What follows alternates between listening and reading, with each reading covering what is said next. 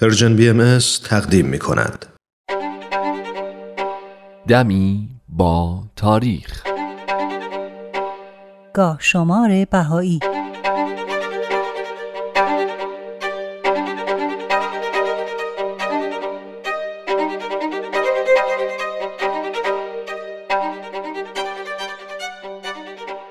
پانزده مرداد 1242 خورشیدی، 6 اوت 1863 میلادی، 20 صفر 1280 هجری قمری. همونطور که میدونید حضرت بهاءالله شارع آیین بهایی بخش اعظمی از حیاتشون رو در تبعید و زندان به سر بردن. با این حال هرگز از سختی‌هایی که در راه اظهار دیانت جدید تحمل کردند شکایتی نداشتن و تعداد پیروانشون در اطراف و اکناف و محبوبیتشون در بین خلق همیشه رو به افزایش بود و هست. همین هم دلیلی بود برای ترس و مخالفت بیشتر حاکمان دولتی و علمای دینی. حضرت بهاءالله که سالها بود در بغداد در تبعید به سر می بردن، بالاخره با تحریک پادشاه ایران و دستور والی بغداد محکوم شدند تا به استانبول برن. پس بعد از مدتی مهیای این عزیمت شدن و در این تاریخ، یعنی 15 مرداد 1242 خورشیدی، به همراه 72 نفر از خانواده و یاران و پیروانشون در مسیر تبعید از بغداد به استانبول وارد بندر سامسون واقع در کنار دریای سیاه شدند. سفر حضرت بهاءالله و همراهاشون از بغداد تا سامسون 110 روز طول کشید. این جمع یک هفته ای رو در بندر سامسون گذروندن و بعد با کشتی راهی استانبول شدن.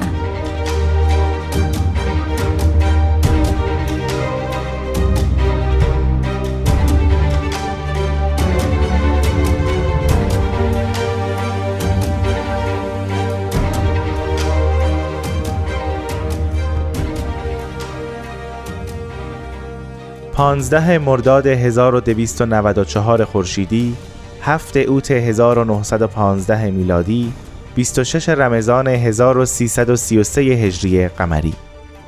در این تاریخ ملا نصرالله شهمیرزادی در حالی که خوابیده بود با صدای شلیک گلوله افرادی که خودشون رو پشت بوته‌های گل پنهان کرده بودند از خواب پرید و بلند شد و در بستر نشست.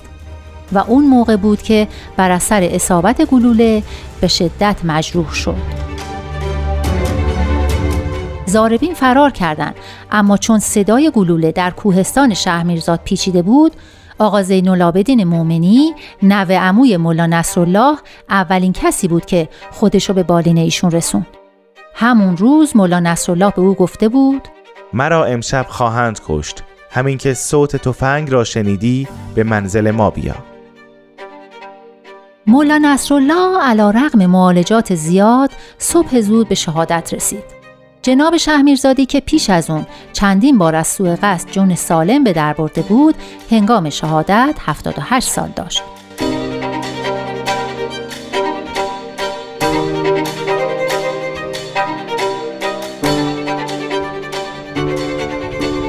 مولا نصرالله شهمیرزادی از علمای مشهور و متنفذ شهمیرزاد بود و ریاست مسجد جامع و مصلی رو به عهده داشت.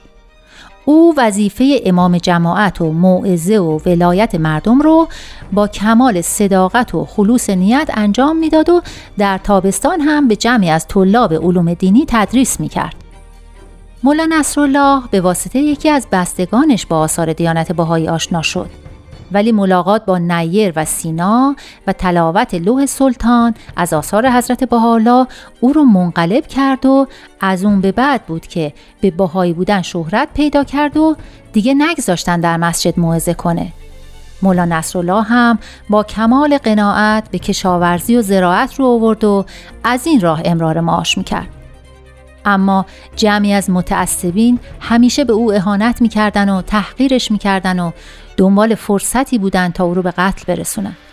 چندین بار هم بر قتل و اعدامش مصمم شدن، اما هر بار موانعی پیش می اومد و موفق نمی شدن نقششون رو به سرانجام برسونن. جناب شهمیرزادی تو همون سال به الهامات الهی پی برده بود که به زودی شهید خواهد شد. به همین خاطر با فرزندانش دیدار کرد و به فرزند ارشدش گفت: دنیا وفایی ندارد و انسان در موقع نزول بلا باید صبور و شکور باشد و در وقت حلول مصیبت باید به ذیل شکیبایی متوسل گردد و شکایت ننماید و ناله اش بلند نشود.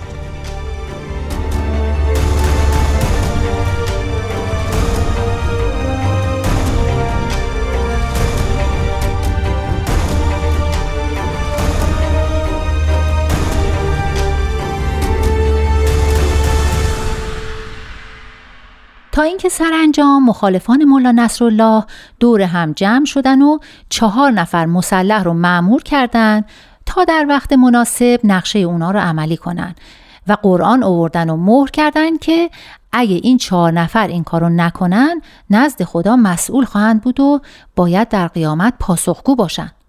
اونها هم طبق نقشه عمل کردن و با شلیک به مولا نصرالله او رو به قتل رسوندن. صبح وقتی پیکر او رو به قصال خونه بردن، قصال از شستن امتناع کرد، اما غلامعلی نامی که به واسطه مولا نصرالله مومن شده بود و ایمانش رو پنهان نگه داشته بود، ایشون رو غسل داد و بعد از پوشوندن کفن به خاک سپرد.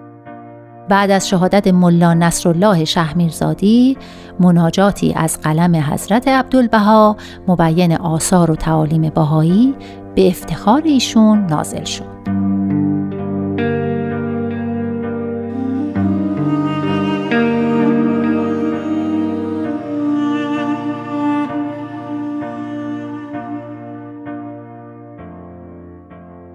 هجده مرداد 1304 خورشیدی، 9 اوت 1925 میلادی، 19 محرم 1344 هجری قمری. آقا میرزا اسدالله فاضل مازندرانی از جمله فضلا و دانشمندان بهایی بود که در راه رسوندن پیام آیین بهایی به گوش مردم خیلی تلاش کرد و سختی‌های زیادی رو متحمل شد. او به کشورهای زیادی سفر کرد و حتی از طرف حضرت عبدالبها مأمور شد تا به هندوستان بره. نیت حضرت عبدالبها این بود که فاضل و رفیقش در هندوستان به نام بهایی مشهور نشن، بلکه به عنوان عالم مطلع از عقاید و مذاهب دینی و فلسفی وارد اون خطه بشن.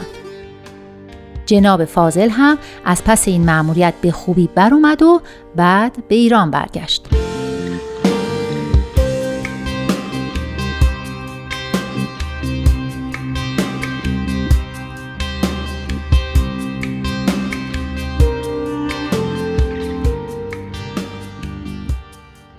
مدت‌ها بعد جناب فاضل به خواست حضرت عبدالبها به اتفاق 2 نفر دیگه به حیفا سفر کرد و مدتی رو هم در خدمت زائرین حیفا بود. در اونجا حضرت عبدالبها فاضل رو احضار کردن و مأموریت سفر به امریکا رو به او محول کردن و اسبابی فراهم کردن تا همسر و فرزندش هم در این سفر او رو همراهی کنن. فاضل در این سفر به شهرهای مختلف آمریکا سفر کرد و دیانت بهایی رو در کنیسه ها و کلیساها و مساجد و مدارس و کلاب ها و تالارها و انجمنهای دینی و مذهبی متعددی معرفی کرد. جناب فاضل در این سفر به توصیه حضرت عبدالبها برای اینکه طرز پوششش جلب توجه کنه و متفاوت از طرز پوشش مرسوم مردم باشه، لباسی مشابه لباس حضرت عبدالبها یعنی فینه سرخ و مولوی سفید و لباده بلند مشکی می پوشید. این لباده رو خود حضرت عبدالبها به فاضل داده بودند. فاضل حتی در پرسش و پاسخها و هنگام نطق هم از شیوه حضرت عبدالبها پیروی می‌کرد.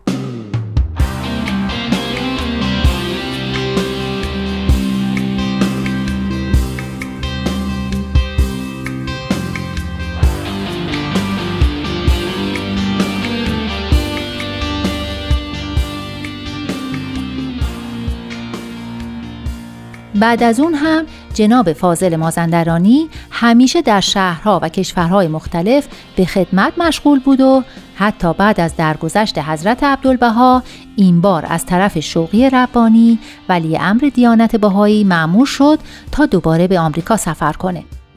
خدمات فاضل چنان در پیشگاه حضرت شوقی ربانی مقبول افتاد که در حاشیه ابلاغیه مورخ فوریه 1924 خطاب به او نوشتند: خدمات باهره آن جناب ابداً فراموش نگردید. امید که در مستقبل ایام سایر مبلغین امرالله به آن جوهر وفا و تقا اقتدا نمایند و دیار غرب را به نور تعالیم مقدس روشن نمایند و اسباب عزت و رفعت امرالله و ایران را فراهم آورند.